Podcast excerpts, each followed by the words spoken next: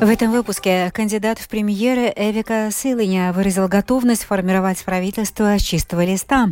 Пойдет ли в коалицию пяти строптивое национальное объединение?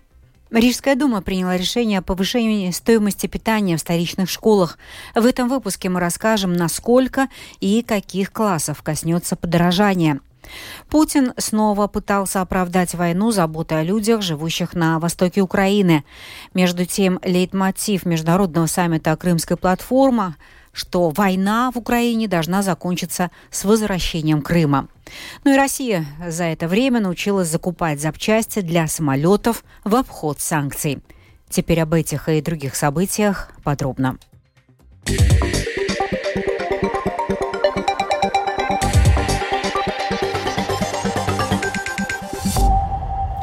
Нынешний министр благосостояния Вика Сылыня готова откликнуться на призыв президента Эдгарса Ринкевича начать формирование правительства с чистого листа. Об этом заявила Сылыня в среду после встречи пяти партий с президентом. Сегодня Ринкевич встретился с представителями нового единства Союза зеленых и крестьян, объединенного списка, национального объединения и прогрессивных.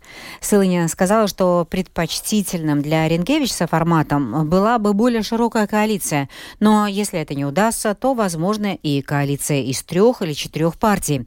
Однако в случае выдвижения Сылыни она планирует начать переговоры со всеми пятью партнерами. Она также планирует обсудить наиболее важные вещи, которые мешают нацобъединению сотрудничать с прогрессивными.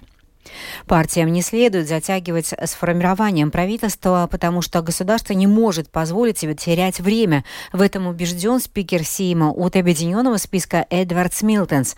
Об этом он сказал сегодня утром в эфире латвийского телевидения. Смилтенс отметил, что представители объединенного списка боролись с проблемным наследием в Министерствах здравоохранения и охраны среды и регионального развития в течение восьми месяцев. Хотя они и готовы начать работу с чистой чистого листа, политики этой партии все же хотели бы, чтобы модель правительства осталась прежней. Ņemot vērā to, kādam būtu jābūt tam budžeta. Если считаться с тем, каким должен быть график принятия бюджета, то 15 октября я должен встречать министра финансов с этим легендарным портфельчиком государственного бюджета. А это означает то, что на формирование правительства не стоит тратить слишком много времени, особенно учитывая эти три месяца за спиной. Я думаю, что должно быть так, что мы движемся к утверждению правительства какого-то там, скажем, 15 сентября. Объединенный список без сомнений готов работать в правительстве. Наше видение, как быстрее всего прийти к новому кабинету министров, это нынешняя модель правительства. Только, конечно, с новым премьером и новым министром иностранных дел. Protams, ar citu premjeru un citu. В контексте формирования новой коалиции в Сейме время от времени звучит вопрос о возможном влиянии бывшего мэра Венспилса, внесенного в санкционный список США Айверса Лембергса на работу правительства. Это происходит на фоне вероятного вхождения Союза зеленых и крестьян в состав следующей коалиции. СЗК отрицает существование таких рисков, а новое единство обещает не допустить влияния неизбранных в Сейм лиц на работу правительства. И подробнее об этом в сюжете Михаила Никулкина. Имя Айварса Лембергса неоднократно звучало и до, и после выборов 14-го Сейма. Перед ними Кришьянис Каринч, на тот момент кандидат в премьер-министры от Нового Единства, отказался участвовать в дебатах с Лембергсом, а после выборов его фигура стала предлогом для того, чтобы не привлекать ЦЗК к работе в правительстве. Сейчас о возможном возобновлении влияния Лембергса предупреждают политики объединенного списка. Например, министр внутренних дел Марис Кучинскис во время интервью латвийскому телевидению обратился к Новому Единству с вопросом о том, как они смогут обеспечить то, чтобы ситуация, когда, цитата, «один звонок посреди ночи приводит к изменению установок работы и один человек влияет на политические процессы, не повторилась». В свою очередь, один из лидеров Союза зеленых и крестьян Виктор Свалайнис на вопрос латвийского радио о роли Айверса Лембергса в принятии решений СЗК заявил, что риски в связи с этим отсутствуют. Он подчеркнул, что политическая сила придерживается принципов, установленных новым единством относительно того, что в принятии решений участвуют только избранные в Сейм политики. Он также отметил, говоря о работе в новой коалиции, что СЗК не претендует на пост премьер-министра. Мы принимаем решения в институтах правления партии и фракции. В свою очередь, Айварс Лембергс является главой партии для Латвии и Венспилса. Он депутат Венспилской думы. В нашем правлении его нет. Эти вопросы уже были неоднократно оговорены, и мы не видим никаких оснований к ним возвращаться. Если бы существовали какие-то риски, то мы сегодня не сидели бы за этим столом, говоря о следующем правительстве. Представители нового единства, которые выразили готовность взять на себя формирование нового правительства, смотрят на этот аспект с большей осторожностью. Кандидат в премьер-министры от нового единства Эвика Сылыня в интервью Delphi TV заявила, что ждет от ЦЗК независимой от Айварса Лембергса работы. Сказанное ею дополнил заместитель председателя фракции нового единства Эдмундс Юревиц.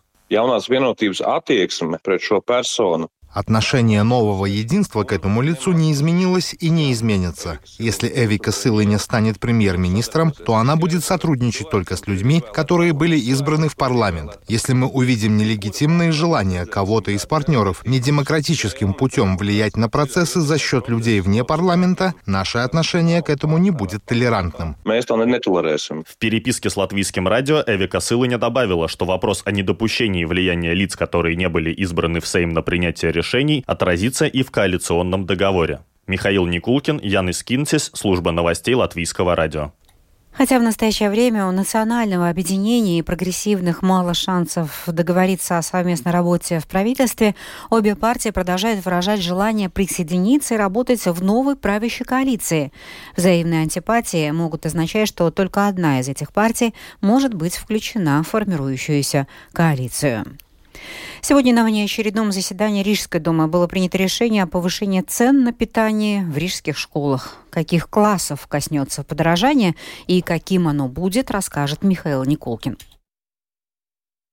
Изменения связаны с новыми правилами Кабинета министров. Как сообщается, повышение цен на питание в школах вызвано многими факторами. Рекомендациями по здоровому питанию для школ и дошкольных заведений, ценами на продовольствие и другими обстоятельствами. Наиболее существенные изменения коснутся учащихся 5-12 классов, а также дошкольных заведений. В случае с 5-12 классами подорожание составит 94 цента, и Рижское самоуправление будет покрывать его напополам с родителями. Начиная с 1 сентября расходы будут составлять 3 евро и 9 центов за один прием пищи. Рижская дума покроет 1 евро и 47 центов, а максимальная плата со стороны родителей может составить до евро 62 центов. В свою очередь, удорожание в дошкольных образовательных учреждениях по отношению к ранее установленному составит 30 центов. Новые расходы на питание составят 4 евро и 30 центов за три приема пищи. Здесь также половину стоимости возьмет на себя самоуправление – 2 евро и 15 центов. Вторую половину покроют родители.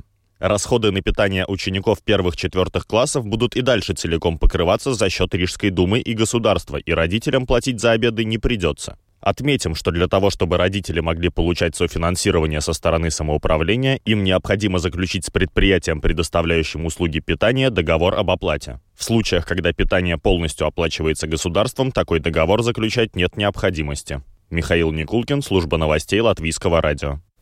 Подготовка к 1 сентября в школах и детсадах Даугавпилса проходит по плану, отмечают в городском самоуправлении образования. Технические учреждения готовы. Переход на латышский язык также не вызвал проблемы, массового оттока педагогов не наблюдается. В городе 22 вакансий учителей, но это не значит, что за неделю до учебного года в каких-то школах дети останутся без преподавателей. И подробнее об этом в сюжете Сергея Кузнецова.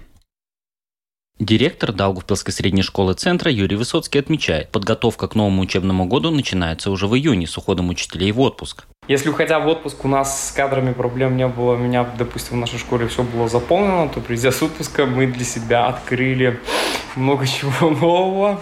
И сейчас вот и практически уже закрываем, закрываем все позиции. В этом году в школе 742 ученика. Второй год подряд набирают спортивный класс. А также вместо привычных трех первых классов собрали четыре. Что касается перехода на латышский язык обучения, этот процесс в школе начался несколько лет назад. Наверное, года четыре назад, когда еще были программы нацменьшинств, так называемые, мы увеличили коэффициент латышского языка. То есть, э, если там в обычных программах это было там, 60 на 40, то у нас было почти 80 на 20 или 70 на 30. И, то есть мы постепенно к этому уже готовились, постепенно смотрели, работали с кадром. То есть для нас этот переход на латышский язык вообще никаких проблем не составляет. Мы уже лицензировали еще в прошлом году латышские программы.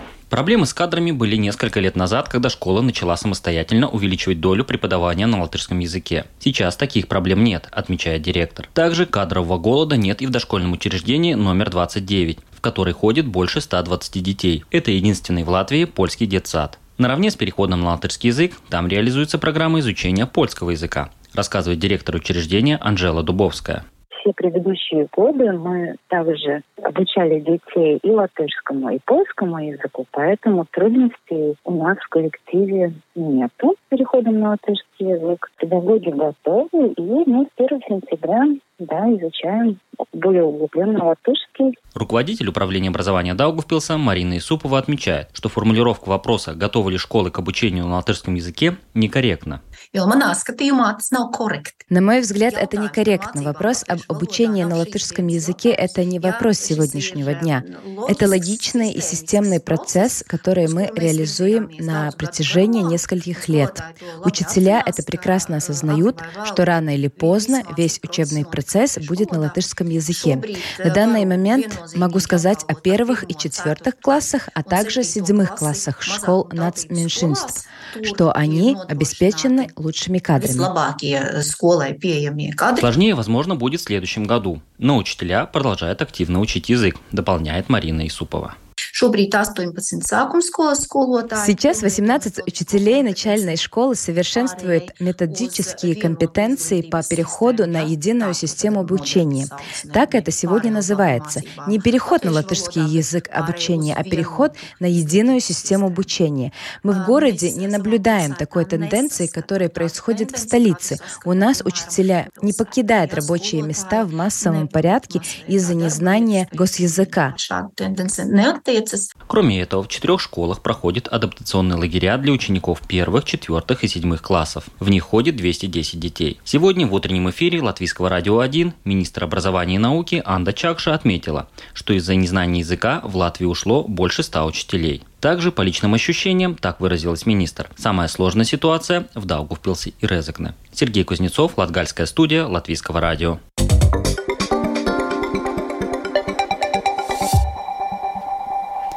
Зарубежные новости. Крым будет деоккупирован, как и другие регионы Украины, которые сегодня находятся под оккупацией российских войск. Украина не торгует территориями, потому что Украина не торгует людьми. Об этом президент Владимир Зеленский заявил в среду 23 августа, открывая третий саммит Международной Крымской платформы, в котором принимают участие представители 63 государств, а также международных организаций в режиме онлайн и офлайн. Президент Венгрии Каталин Новак заявила, что признает справедливую позицию Украины о том, что развязанная Россией война окончательно закончится только с возвращением Крыма. Президент Польши Анджей Дуда в своем выступлении отметил, что от того, сможет ли Россия по результатам войны закрепить за собой Крым, зависит сохранение всего мирового порядка. А литовский лидер Гитанас Науседа в своем выступлении подчеркнул, что именно с Крыма началась российская агрессия против Украины, и, очевидно, Крым будет местом, где ей окончательно положит конец. Российский президент Владимир Путин, который не поехал на саммит БРИКС в ЮАР, выступил на нем по видеосвязи, как это и планировалось. Поездка Путина была отложена после ордера Международного уголовного суда на его арест по обвинению в депортации украинских детей. В своей речи Путин в феврале прошлого года, начавший вооруженное вторжение в Украину, в очередной раз рассуждал о многополярном миропорядке, основанном на международном праве. Российский президент также снова пытался оправдать войну заботой о людях, живущих на востоке Украины. Индийская межпланетная станция Чандраян-3 успешно села на Луну, сообщает агентство Рейтер. Это произошло через три дня после крушения российской Луны-25. Посадочный модуль Викрам индийской лунной станции Чандраян-3 с успехом прилунился и впервые высадился в районе Южного полюса Луны. Таким образом, Индия стала четвертой страной после СССР, США и Китая, которой удалось отправить успешную миссию на Луну. В завершение выпуска о погоде в Латвии на четверг, 24 августа. Предстоящей ночью ожидается переменная облачность, местами кратковременные дожди, локально возможна гроза в отдельных районах, преимущественно в восточной части страны образуется туман.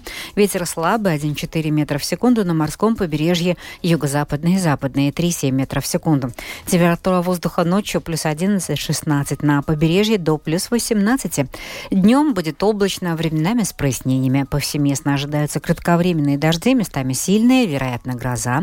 Ветер юго-западный и западный западной 2,6 метров в секунду. Во время грозы порывистой температура воздуха днем 18-22 градуса. В Риге днем будет облачно, а временами с прояснениями. Днем кратковременный дождь, во второй половине возможно грозовые ливни. Температура воздуха ночью 14-16, а завтра днем 20-21 градус. Медицинский тип погоды второй благоприятный. Это была программа «Сегодня в 19-23 августа». Продюсер выпуска Дмитрий Шандров провела Юлия Михайловская в Латвии. 19 часов и уже 16 минут. you